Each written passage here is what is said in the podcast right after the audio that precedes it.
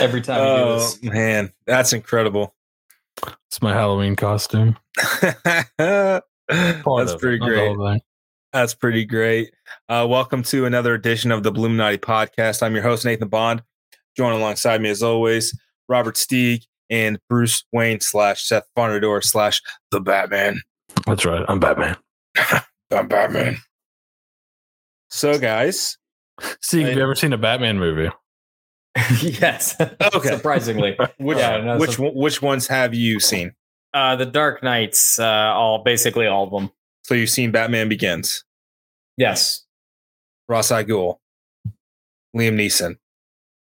I You're you're you're saying words, and I don't know if they're English or not. You, uh, you, I mean, they're definitely. I mean, Ra's al Ghul maybe is. I mean, May it's definitely be English, but I'm also I, I- know this is going to come as a shocker, but for how bad I am with uh, movies, I'm also equally as terrible of like celebrity names and matching names to faces. So uh, let me do my quick 20 second research on his face, and I'll get back to you. you don't know who Liam Neeson is? Oh no, I know Liam Neeson. There's like I could probably count on fingers and toes the amount of celebrities that if you say their name, I know exactly who they are.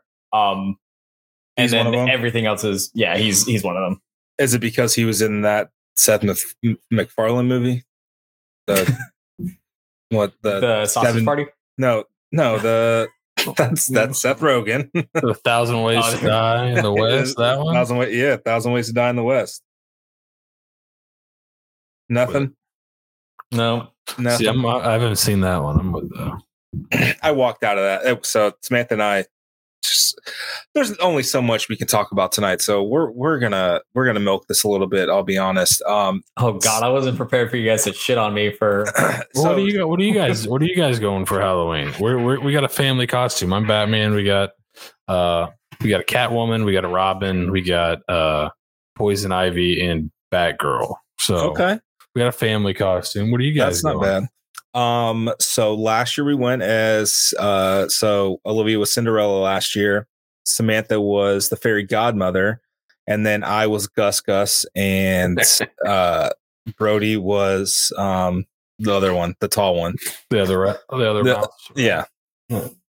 Um, coincidentally, today it's this week is Spirit Week at my work, so I actually wore uh, the fairy godmother costume to work. Uh, Was it a hit? It was. It it was a Mega hit. It was it was a mega hit. Um, definitely, definitely uh, went over well. Um, I think Olivia's like the miraculous ladybug or something like that. Oh yeah, I know Uh, Ladybug. I think Brody Cat Noir. Samantha's going to be Cat Noir. Mm, Brody is going to be Rex from Toy Story. okay, Um, right. And then I don't know what I'm going to be yet. Oh, no, that's for Friday. So Friday night, this is self serving. I think I told you guys this yesterday. Uh, I'm going to Oh, it is. do the cutout with my head, like on a cardboard.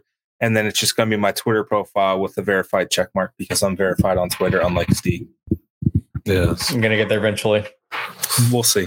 Maybe. Why not? It's my it's my damn Simon and Garfunkel uh, DMCA from four years ago. Yeah, probably. Mhm. Definitely that. Um, so we had the bye week. What did you guys do over the weekend? Did you do anything fun that didn't involve football or Yes. putting yourself through pain? Yes. Well, I had I had a adventureful Saturday, fellas. Let me tell you something.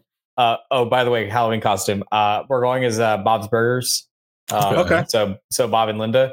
Except Got it. Paige is going to be Bob, and and I'm going to be Linda. See, do you see the joke? Do you see the funny? but you've got the mustache. That's Seth. Nothing gets past you. You're wasting a perfectly good mustache there. Uh, the last like three years, I did mustache oriented costumes, so I fit. I thought, hey, it'd be Okay, funny alright, if yeah. Did it. Yeah, There you go. Okay, I get it. It's it's, it's all coming together. piece by piece, it's all making a perfect picture. Uh, yeah, we had a we had a full fucking Saturday. Let me tell you something. Uh, we had a, uh little wedding party down in Brandon for uh, one of my best friends from college. So uh, you know, messed around and uh, won some uh, Disney trivia. Uh, nice. no surprises there. Uh, actually, to some people that might be a surprise. Uh, so got that out of the way. Uh, and then that evening we did a uh, a zip line adventure over in Oldsmar. There's like a, a sunset like zip line ropes course at a um, at a uh, at, at just like this random side street kind of thing, but it was like a legit thing. Like it had like five or six zip lines that are like yep, like 300 foot zip zip lines that are like 70 feet in the air. So it was uh, it was it was pretty badass. And uh, lo and behold, in Oldsmar, Florida, I uh, I got recognized by by someone, and I, I mentioned it to you guys in Slack. It's the Um, wildest thing, isn't it?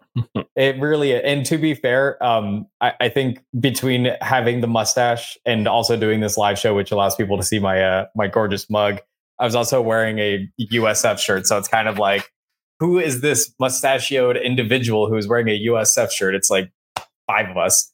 Uh, so I ran into ran into Kevin White, uh, who is on the OG uh, '97 team. Uh, well, out in Oldsmar. So that was a that was a pretty neat interaction. Uh, so if you're watching or listening, Kevin, it was fantastic meeting you. Uh, you scared the shit out of me because I did not expect someone to yell out Steeg in the middle of that uh, I that I didn't know. Right. like I was not prepared to meet people. Like a, at a football game, that's one thing. About to zip line seventy feet in the air, I was Yeah. not prepared. For you, you don't want people screaming your name, Steeg, as you're about to go down a zip line. Like, oh my God, Steeg, you're not connected. Uh, that, and then Oh, uh, we met some of Paige's friends for dinner that night. So it was a, it was a nice Saturday. I'm gonna be completely honest. I watched 35 seconds of college football on Saturday. Uh, when we were walking into the restaurant, the Penn State Minnesota game was on, and I walked by. I was like, "Oh, what's happening?" It was uh, like five minutes at a clip, so it was still zero zero. I was like, "Cool," and then I moved on with my life. It was wonderful. Seth, what about yourself?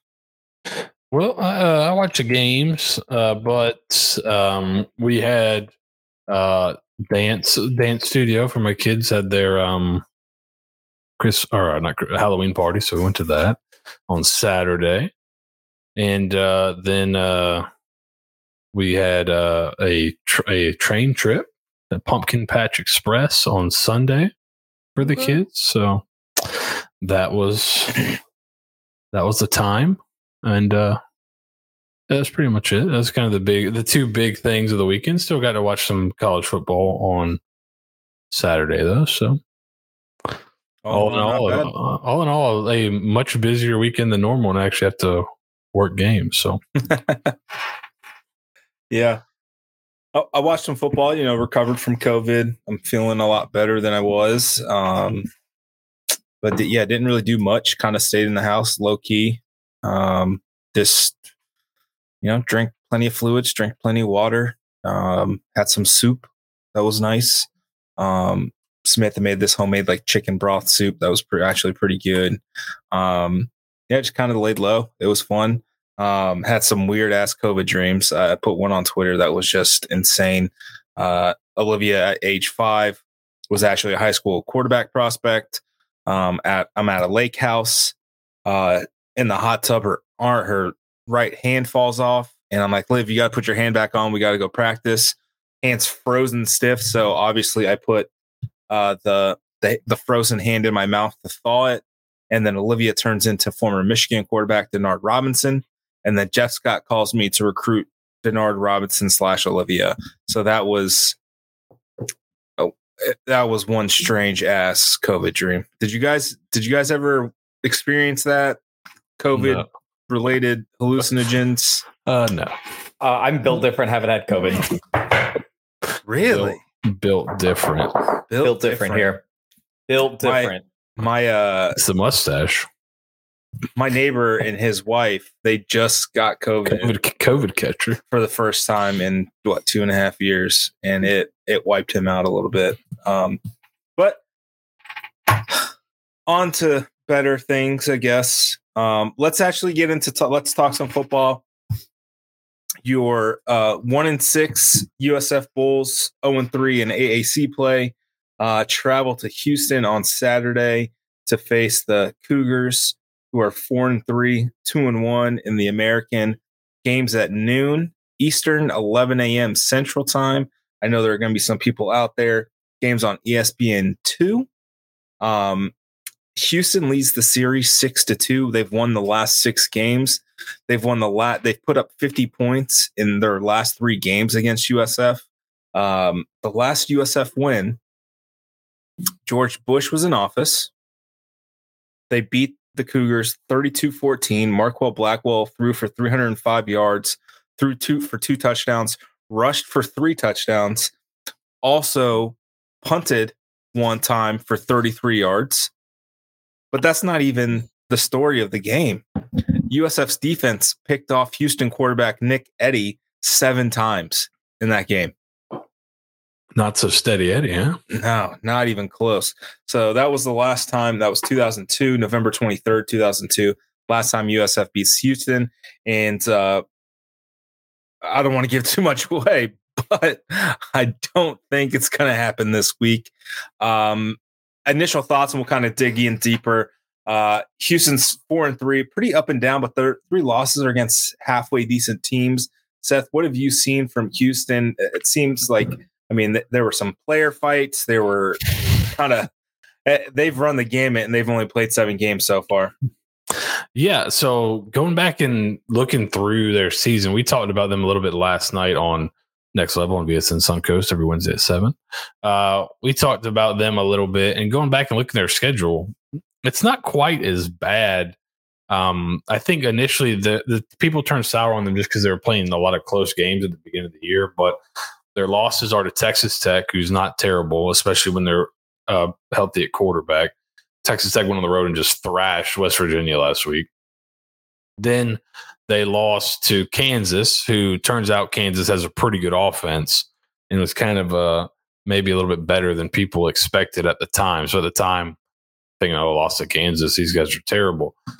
Kansas turned out pretty good, and their other losses to Tulane in overtime. So it's not like they've lost to the dregs of society here. They've lost to some pretty good teams.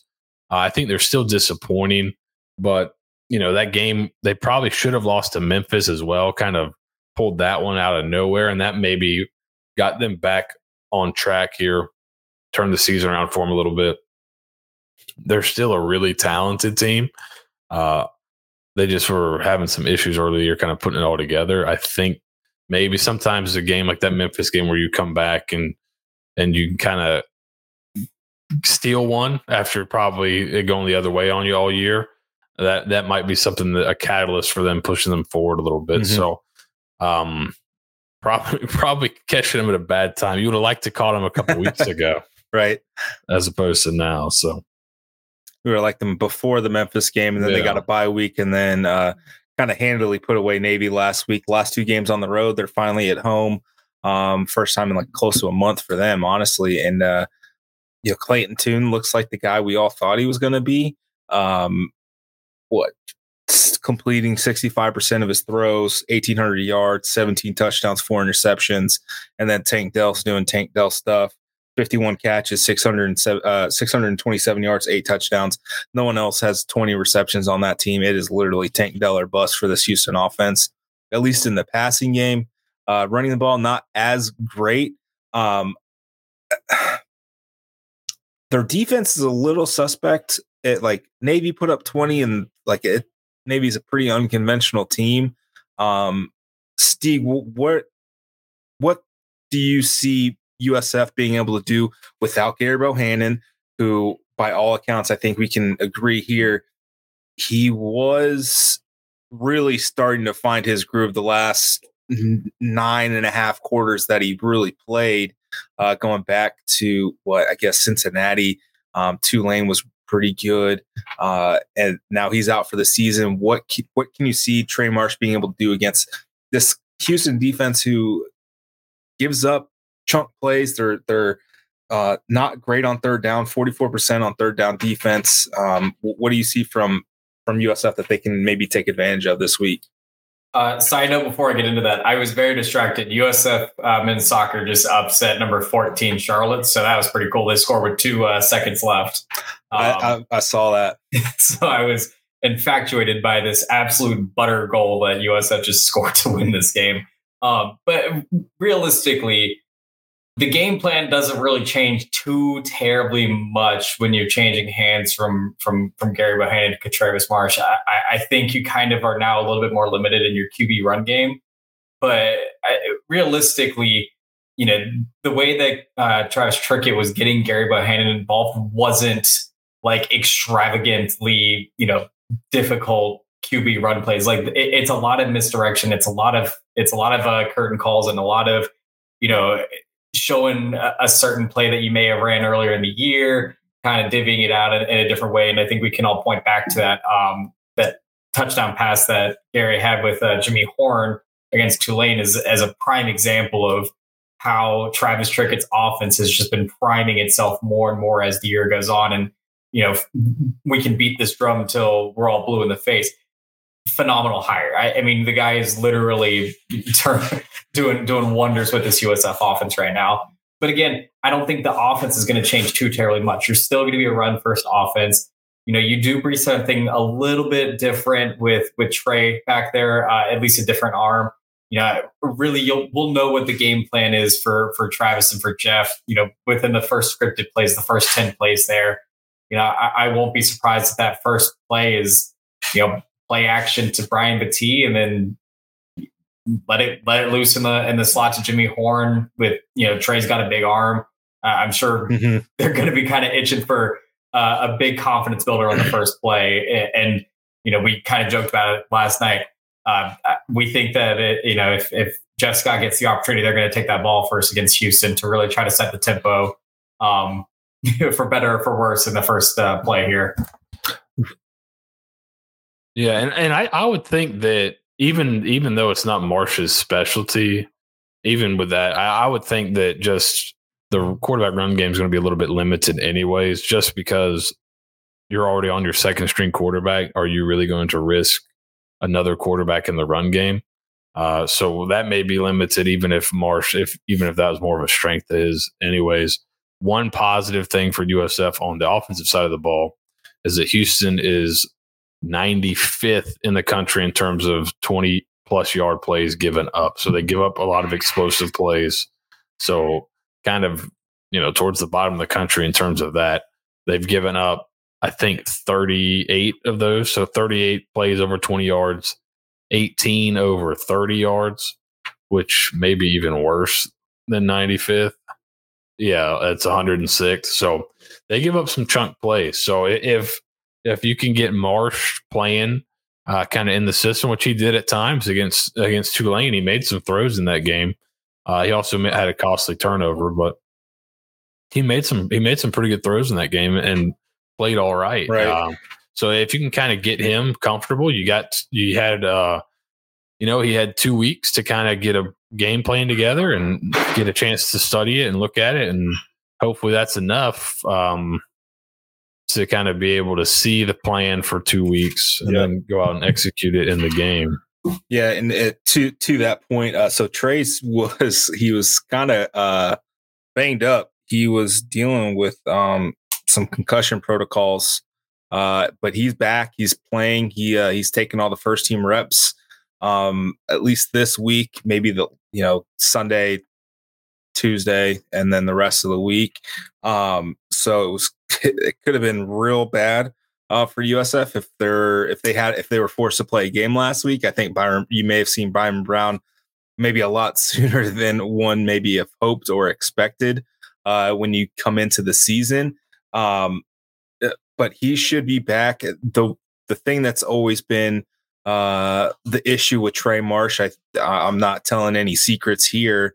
Uh, he he is what you would call a practice player for all intents and purposes. Everything that we hear from practice, spring practice, everything is like this guy has got it. He's figured it out. He's got the cannon. He he hit, he makes all the throws, and then he, when he gets into the game, he is a turnover machine, like absolute turnover machine.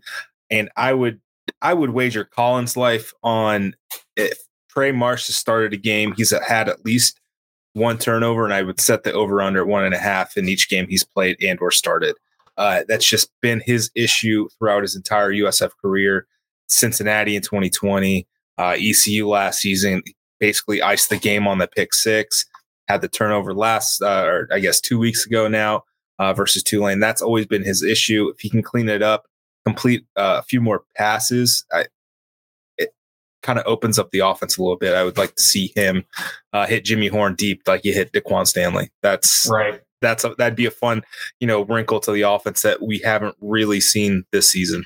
Yeah. And, of note about Houston, is, and then it'll be interesting to see kind of what you get back health wise in the running back room. Uh, in particular, they're they're pretty poor at giving up explosive runs. They're 119th in the country in 20 plus yard runs allowed. So hey, they're tied with the uh, USF. Uh, so not great defensively uh, against the run. At least they give up some chunks at times. So you know maybe maybe if this is a game you rely on your run game a little bit more. Uh, kind of goose it a little bit with play action and some RPO stuff. Make it easy on Trey Marsh lean on the run game a little bit, especially if you get some of those guys back healthy. Hopefully, Kelley Joiner can play a little bit longer than uh, than he did last time. Give me give me some positive fantasy points this week would be cool. Uh, but uh, right. we'll, we'll, see going um, forward. Speaking of, uh, of fantasy, there for a second, um, I, correct me if I'm wrong, but Jeff Scott in his press conference today said he wasn't going to give away too much about what they did in their bye week and then specifically mentioned uh, that you know we'll probably see a good bit uh, from you know these these four quarter. He mentioned four quarterbacks by name, if I recall correctly. And let me. Uh, I'm gonna and not one of them. He mentioned walk on Ryan Bullock over Jordan. And let me tell you something, folks. Cardinal Mooney product. It's in the next level viewing area. Just couldn't couldn't give me just a slight glimmer of hope Absolutely you know? not. He also said he didn't want to give away any secrets, you know. So that's true. He, you know, we could get a uh, could get a secret play here. I mean, at this point, with all the damn injuries, I wouldn't be surprised if if, if uh, Jordan has to step in a few times here and there.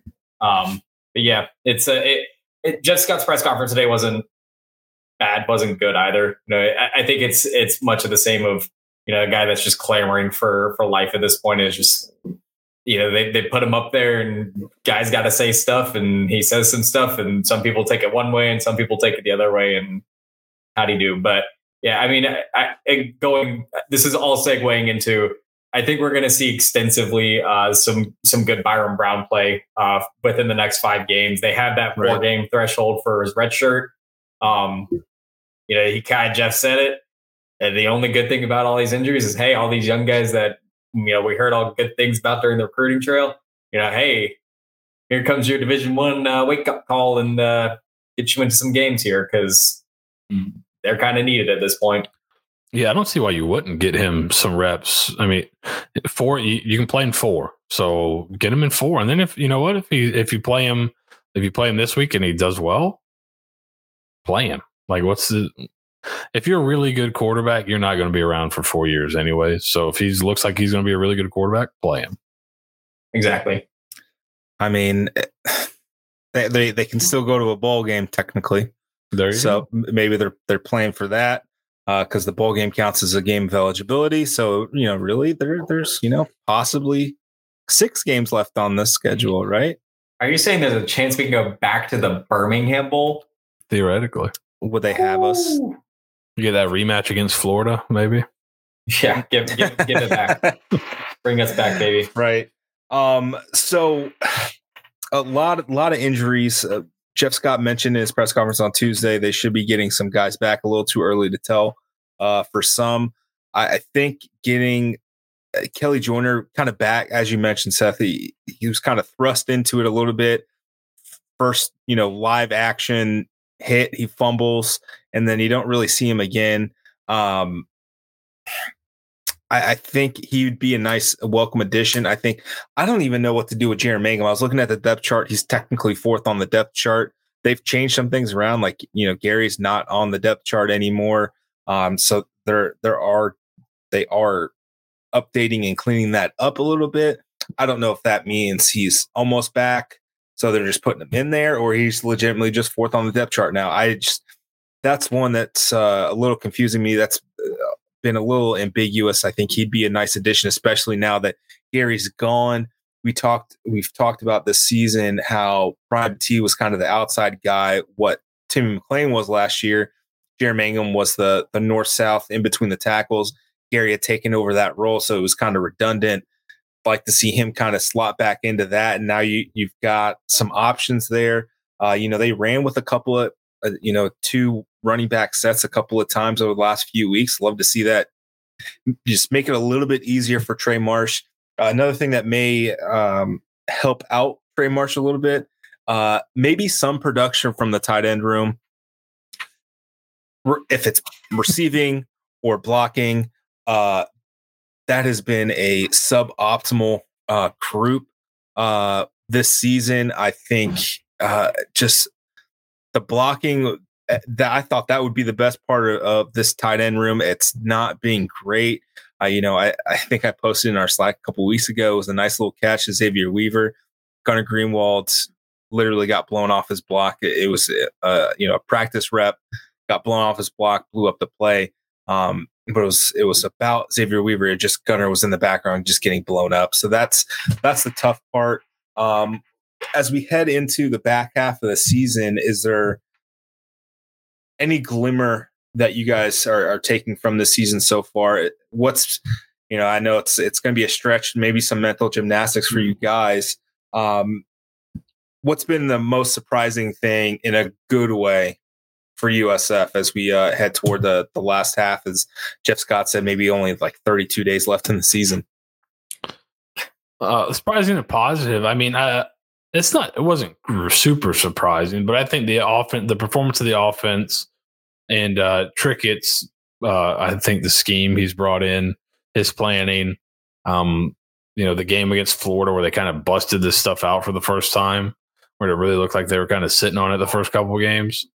I thought that was surprising in a good way. It was kind of shocking. I think Florida was shocked; they had no clue that that was coming, and it gave them some problems. But um, that's been, I think, the most pleasant surprise is especially a guy that wasn't calling plays previously to come in and, and kind of do hit the ground running pretty much after you know game really one one and a half. Since then, the offense has been pretty good. That's not been the issue uh, outside of the Louisville game, which was an injury filled nightmare. So.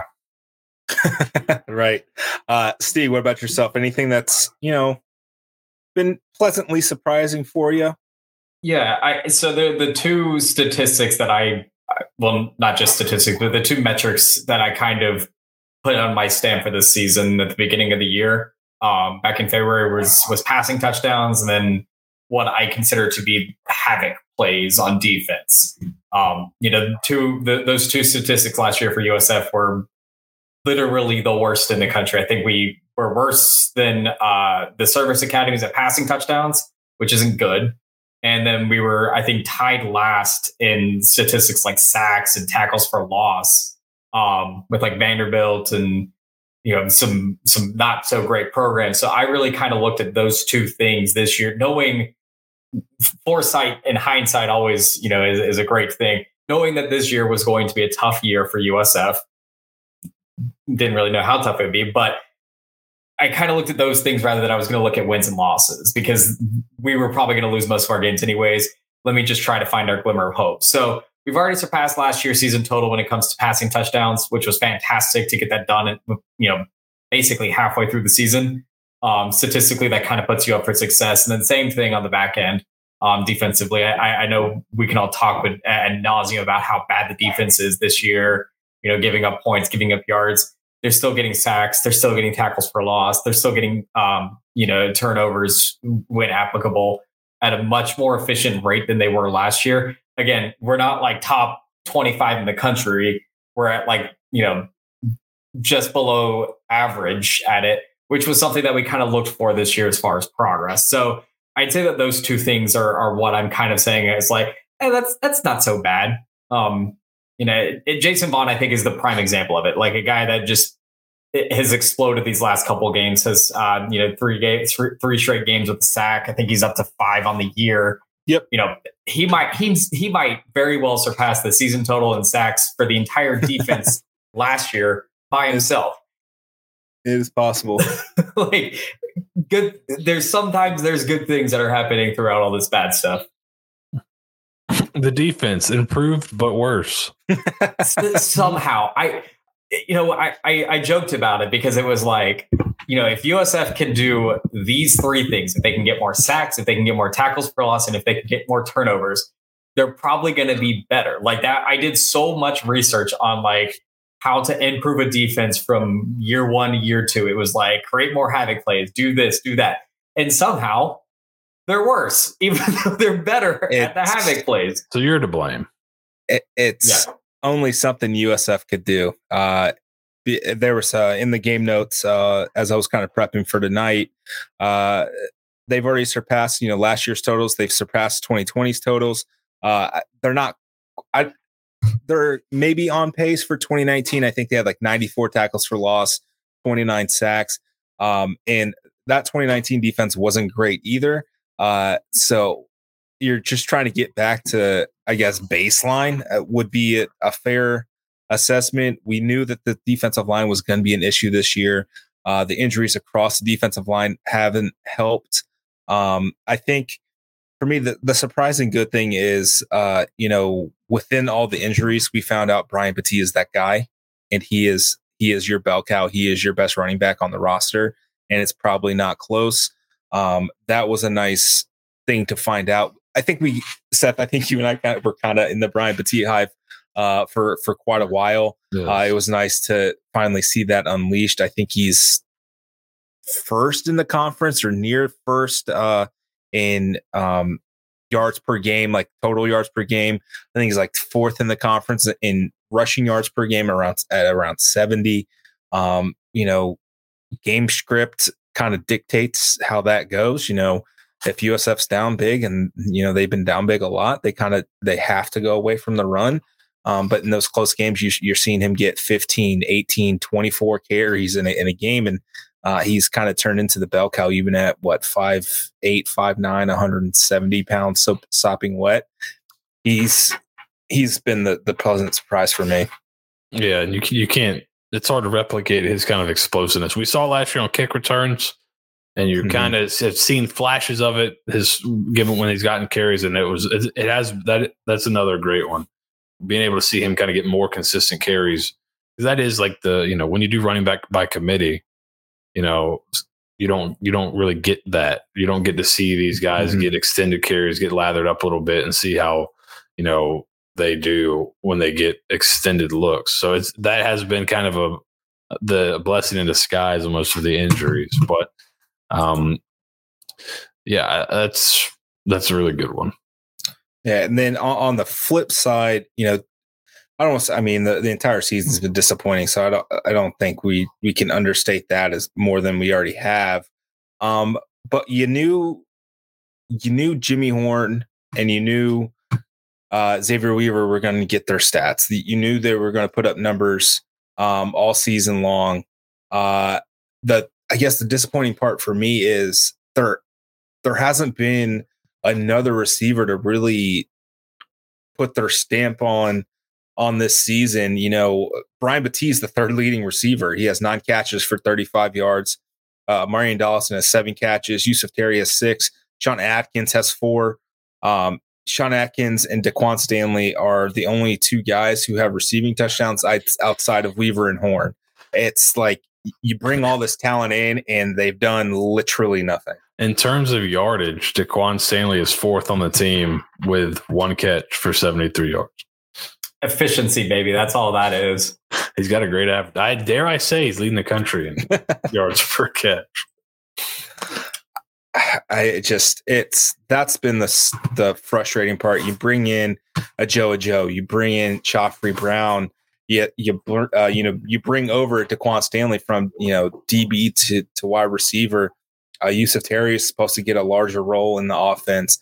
Marion Dawson's been in, uh, you know another year. We loved him as a as a gunner on you know special teams. We thought it would translate, and it's just been a complete and utter dud from that entire room and it's that's been the the most disappointing thing for me it just how has no one else stepped up Well, I think I room? think that that room is kind of uh, a small, you know, look at the entire team. How many of those guys have had nagging injuries? You know, the, who who did you think was going to be the guy? A Joe, a Joe was the the pedigree, the and then he's been hurt pretty much the entire season. Yusuf Terry's had injuries. Khafre Brown's had injuries. Like I think in the Louisville game, they were down their top four receivers. So that room's kind of been a smaller version of the team in terms of, you know, the guys you were hoping would step up, kind of really improve, you know, defensively, like outside of Boyles. You're kind of waiting for somebody to step up, and you'd have a guy step up like DJ Gordon, then he gets hurt. And so it's kind of like a microcosm. The receiver room is kind of a microcosm of, of the team where you're looking for those guys to step up, those new guys, and they look like they're about to, and they get hurt, or they can't quite put it together because play one week, out the next, play the next week, and then you have guys like a JoJo where they're just done for the year. So I think that's been part of it too, and that's probably a big theme on this season when you look back at it is all the injury stuff too. What about yourself? What's been, you know, outside of the obvious, what's been kind of the more disappointing thing that you thought maybe they should have been better or you were hoping for better? I thought the defensive back room was a little bit deeper. And now it's getting that, that that's kind of unfair to say, really, because that depth is really getting tested. Uh, but there are guys that they've recruited a few classes back that are junior, that you know, not COVID juniors, but are you know in their third year in the program that were kind of local guys that seem to be pretty big wins in recruiting that haven't got a ton of play. Um, you know, there are guys like, you know, from that have, that played pretty well as freshmen when they came in and haven't got a ton. So I, I think that's kind of that's been disappointing because uh, I thought that even with the kind of medical retirement right before the season, Smoke Davis, I thought that group had some depth, and now you know they've been hurt a lot, so we haven't we're getting to see that depth, but it's not quite ready to play how they want to play. It seems like, and so they're having issues now. What's funny is like the pass defense numbers are pretty decent, but it's kind of a syndrome of other things, right? Right. right. if you can like, run the ball, nobody needs to throw it. Exactly. it's like why why throw the ball when I can get almost a point per rush or, or a, little what 0.4 points per rush is that's the the echo rate rusher uh, rushing. Um it, it's it's been tough. I just don't um yeah i agree. Steve what about yourself? Is there anything that's kind of been glaring for you and just uh i mean pick your poison. Uh, really, it's it's kind of the whole gambit of it all. I mean, it's it, it, it seems like it's not only just the on the field product, it's the off the field stuff as well. I, I think that there's above all else, uh, there's a lot of hostility and negativity that's kind of rolling around, riding around, and you know, from from thankfully we haven't seen much of it on the field uh, necessarily, but you know, just going off of what I see on the on the week to week, on the day to day, on on Twitter, on social media, and everything like that. It's you know, I, ultimately that's the most disappointing thing to me. And I know that's going to be stupid cop out Steve here, um, but like, it, like football, football, being a football fan should be fun. And yeah, like yeah, rooting for a one and six football team sucks. You know, winning, rooting for a team that you know either gets blown out or can't hold a lead, save their life sucks. It's not fun. Um, but at the same time, you know, the, the, the negativity and hostility towards, you know, the, the, the, the, social media admins, the, the coaches, like, you know, I, they sat there in the Tulane game and, you know, people around me were like, fuck you, Bob Shoop. You can't coach a defense out of an ass or anything. It's like, come on, like, don't, don't do that shit. Like, like, be frustrated, but like don't be don't be dicks to each other. Really, it's it's not that difficult. Um, yeah, I, I don't know. That, that's disappointing me. That, that, but that's just more of, of of Steve's empathy kind of riding high. And you know, whenever I see they post the uniform reveal, and like six right. of the seven replies are just win a fucking game, you idiots. It's like the let them fucking post shit on social media. Oh, let me tell you, I don't think you want any of those social media admins playing in those games. And I, and the admins, uh, you know, for the mo- I think outside of probably one guy, I, have a pretty decent relationship with. Uh, you know, I love Brian. Um, know, it's it's a love hate relationship with him. Uh, Dave's great. The guys who we interact with, you know, on, on a semi daily basis, uh, I love them. but you don't want them out there either. So like it, the the vitriol toward the admins, I promise you, Jeff Scott's not seeing that stuff. You know, uh, Trickett's not seeing it. You know who are you know seeing it? Uh, recruits. So Recruits. uh, so what what is it? What does that really do for you?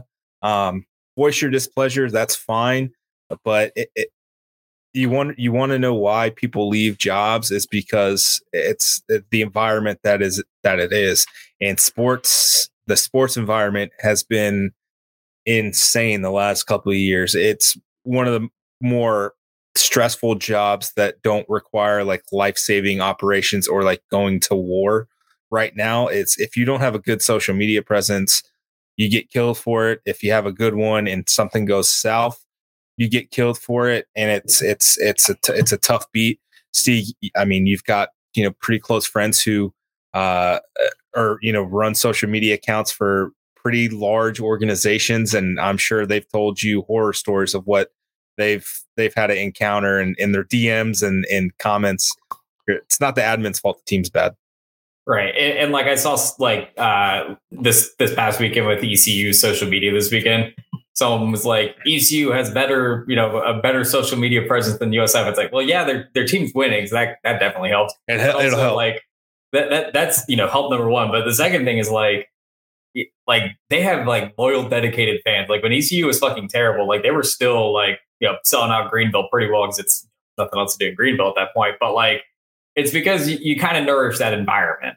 Really, I mean, it, it it is quite literally a product of the environment of what happens around them.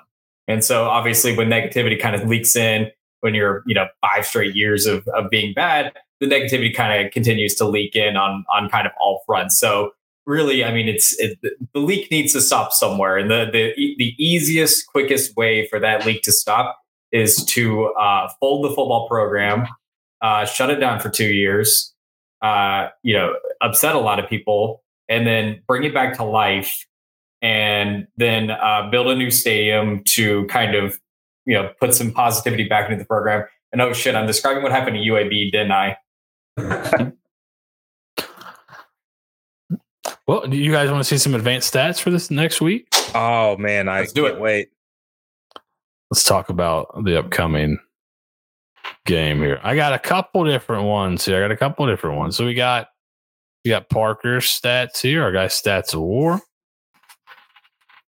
So uh the rushing offense for USF is quite good. And I'll, you'll see I have another there's another uh, advanced stats preview that shows that. Um defensively not very good for USF here. Red is good. Or I'm sorry, red is bad. Blue is good. Blue- Red is if, if, if let me repeat. if let me repeat. Red is that bad. means you're on fire right red and then is blue bad. is like you're ice cold uh no. Red is bad. Blue is good. So dark Yeah. red means you must be really really really really bad dark red is poor, yes. Not So- think, uh, very well. EPA Can I- per rush 131st in the country defensively that's um not great how many teams are in FBS 131. oh that's not great So 0.346 points. So over a third of a point every time they run the ball. So three runs is worth one point on per play Phew. on a ex- expected points base. So Again, That's not it's, great. It's it's a shame, or it's it's it's God's mystery and wonder how uh how for how bad the team was or how bad the defense was last year. It somehow managed to get worse. It's it's actually incredible. It's it's it's quite literally a statistical anomaly at this rate. Yeah. So you can see offense is kind of some stuff they do well, like run the ball pretty well. Passing has not been great. Probably the turnovers are kind of coupled in there, the, especially the early season interception stuff. Not been great on early downs. So first and second down, first and early downs EPA 91st. Equal rate, that's quality drive, like rate. Uh, how many quality possessions do you have? Uh, so 46% of their possessions are quality, not great. But you see, Houston allows a lot of quality possessions. So, something's got to give right yes. And- now, Parker does not, when he makes these up and makes projections or like projected points, he does not factor injuries into this. This is simply backward looking, I believe, at the numbers. So Correct. take that take take this projection with a grain of salt a little bit due to the injuries but this is kind of just a quick look. And then i found another one recently that's pretty fun. Uh let's see if i can just tab over to it. No i cannot. I'll have to share it. The uh game on paper is another good one right? Oh yeah. uh game on paper is a newer one. I haven't seen this until the last couple weeks but i really like it. It gives you kind of a little bit up top here. So success rate is down to down success. So for example gaining uh three yards on third and seven would be unsuccessful. Right. or really let's say gaining six yards on third and seven is unsuccessful because you didn't get a first down.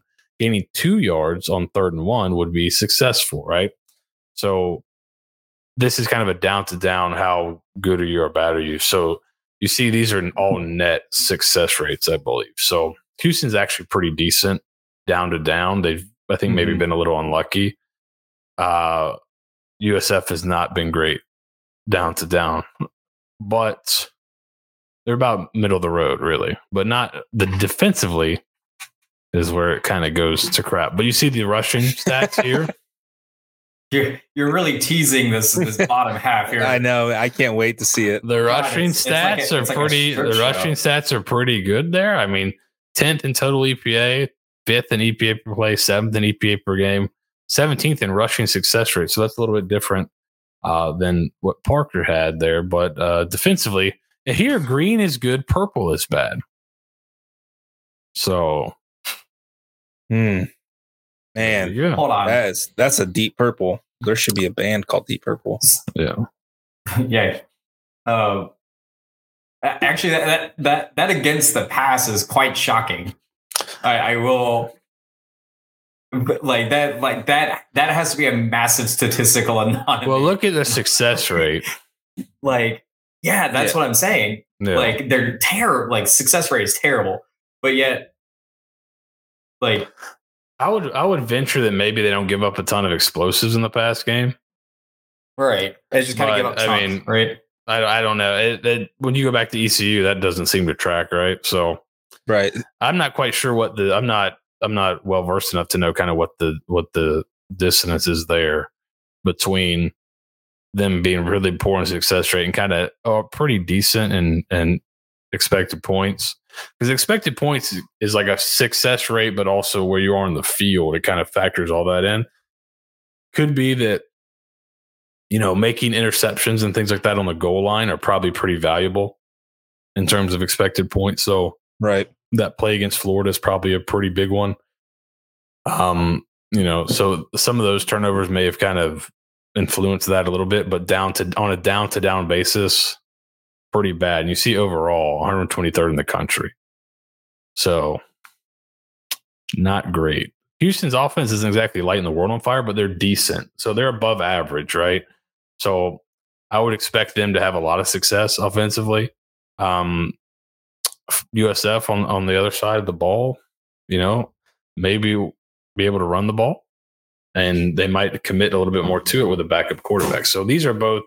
Parker is Stats War on Twitter. This is Game on Paper. Both are really cool resources. So if you like those, check those out. But So Give you that kind of a good like idea. a really, uh, really fancy way to say we're going to be one in seven and potentially uh, staring at one and eleven down the barrel. I don't know about one and eleven, but I think one and seven is definitely definitely in play. Oh, finally! I've been waiting for that. I mean, private dating Yeah. chat girls. Sign me oh, up. yeah.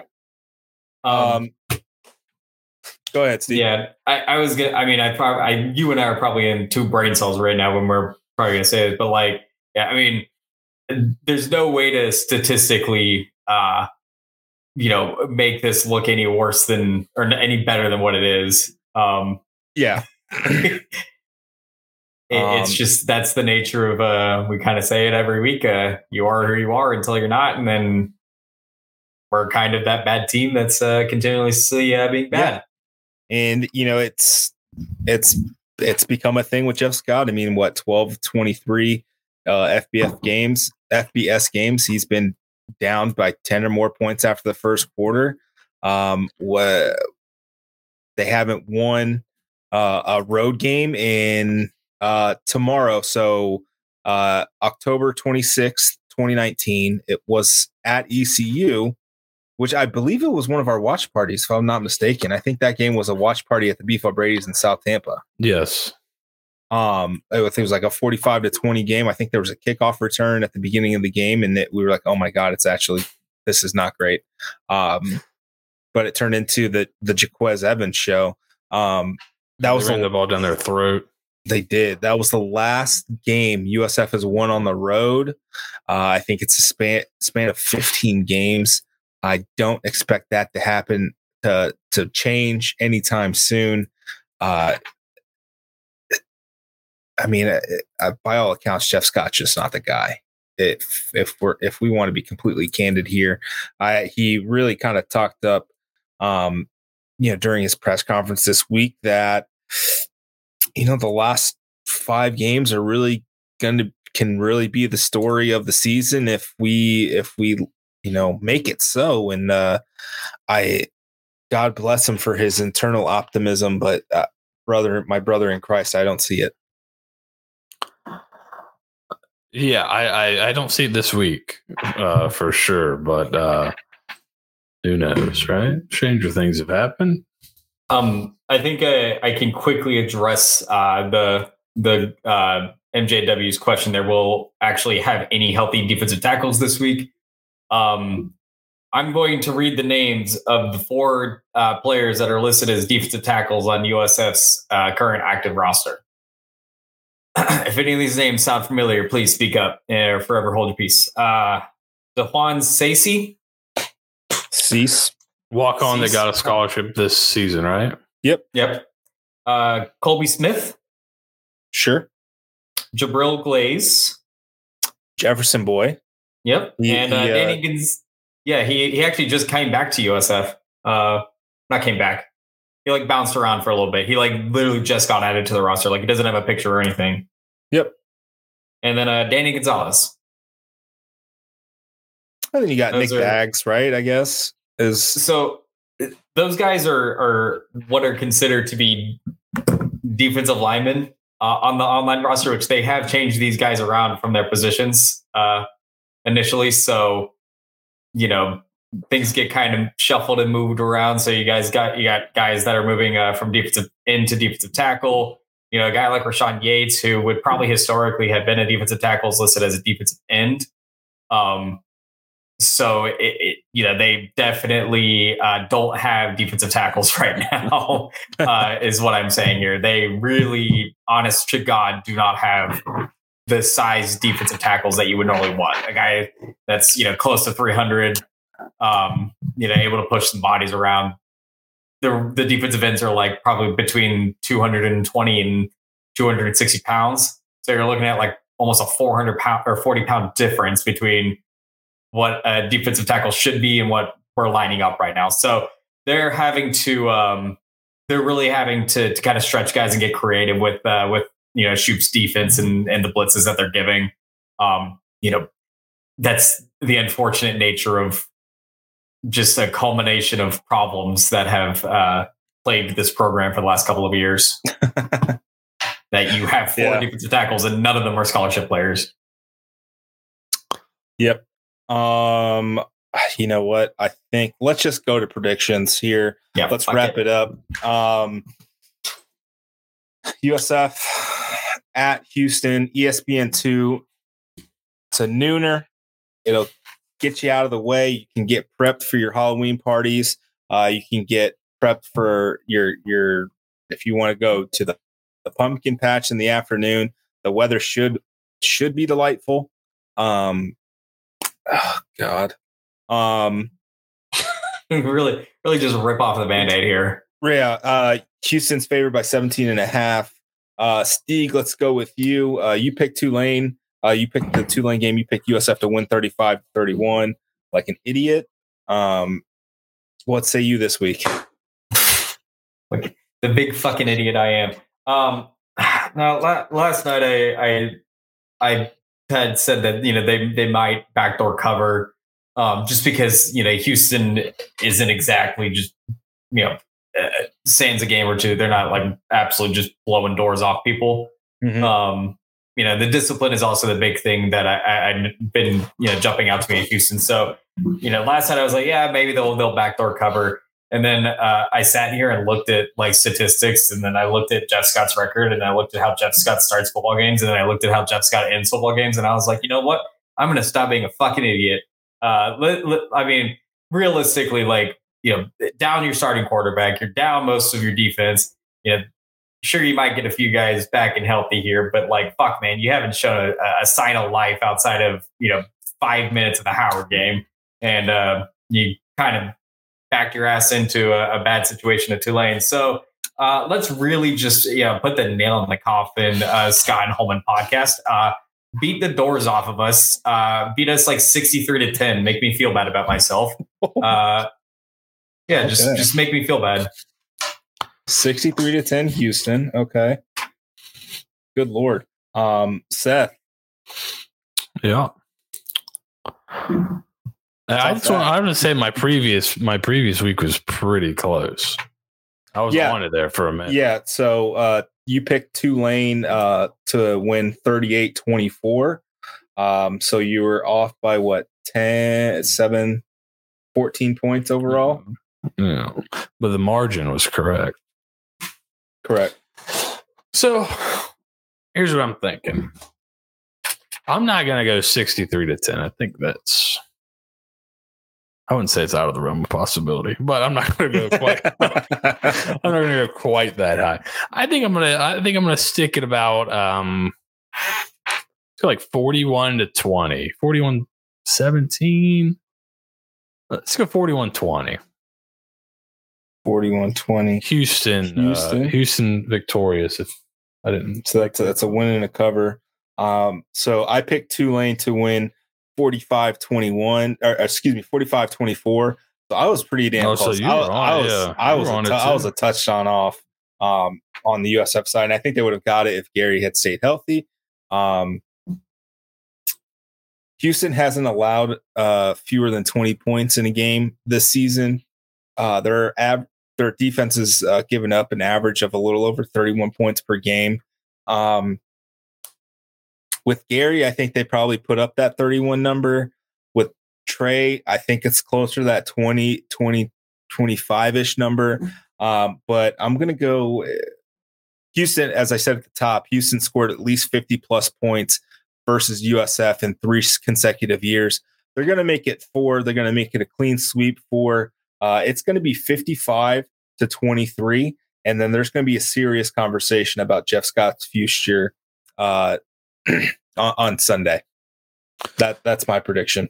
so you think Steeg is in the within the realm of possibility here? Yeah, I think the offense shows up a little bit more than he he does, but uh, yeah, they're putting up they're putting up video game numbers against this team. Yeah, who's guarding uh, Tank Dell?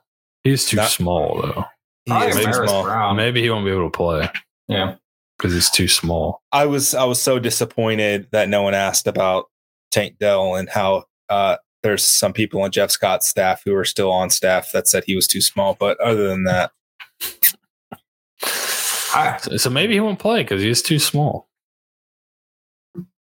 yeah, That'd be that'd be helpful. that, that would be helpful. Um, but yeah, there you have it. Uh, Steve picks 63 to 10 Houston. Uh, Seth 41 20 Houston.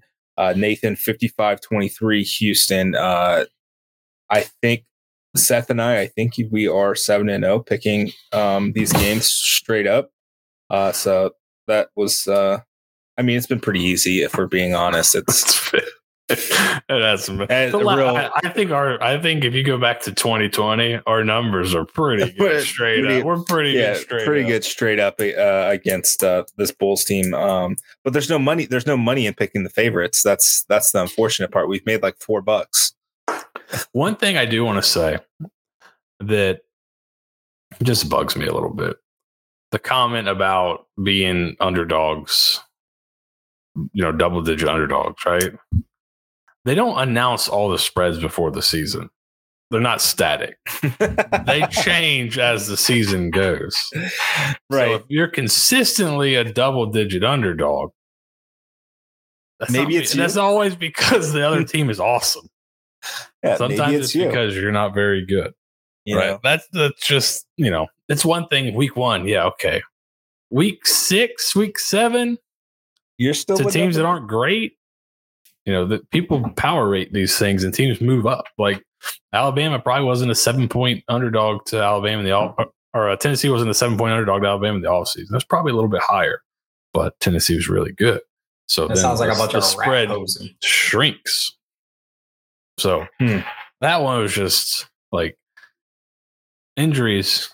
All right, maybe that's legit, but like the point spread thing, like you have a you have a you you you're you have, you can uh, uh, impact that a little bit. I mean, uh, just a little bit, just a hair. I'm sure, you know, Kansas would have been, you know, double digit underdogs in a lot of these games if they had just played it out without seeing them actually play. Yet here we are. They're what? They were an eight point underdog to Baylor last week. What was that in the preseason? Twenty points. Things change. That's so weird. You uh you show some competency Yeah, uh and, and uh you know what? Vegas doesn't like to lose money, so they change the lines accordingly. that's one that just stuck in my crawl a little bit. yeah. I hear you. I hear you. Um, so we'll be Seth. We'll discuss off air, but I, I would say it. Maybe maybe we do the pregame, halftime, Yeah, postgame. I mean, We'll see. We'll see. At least We'll the pregame show. Yeah, we'll see how the our Saturday takes us. Yeah. Um, but again, check it out uh, or don't. You know, it's purely up to you if you want to have a fun Saturday. Uh, ESPN two noon o'clock, uh, 11 a.m. Central for you folks traveling out to Houston. Um, for for Nathan, for Seth, for Steeg. Thanks for tuning in to another edition of the Bulluminati podcast. Go Bulls. Go rules. Oh,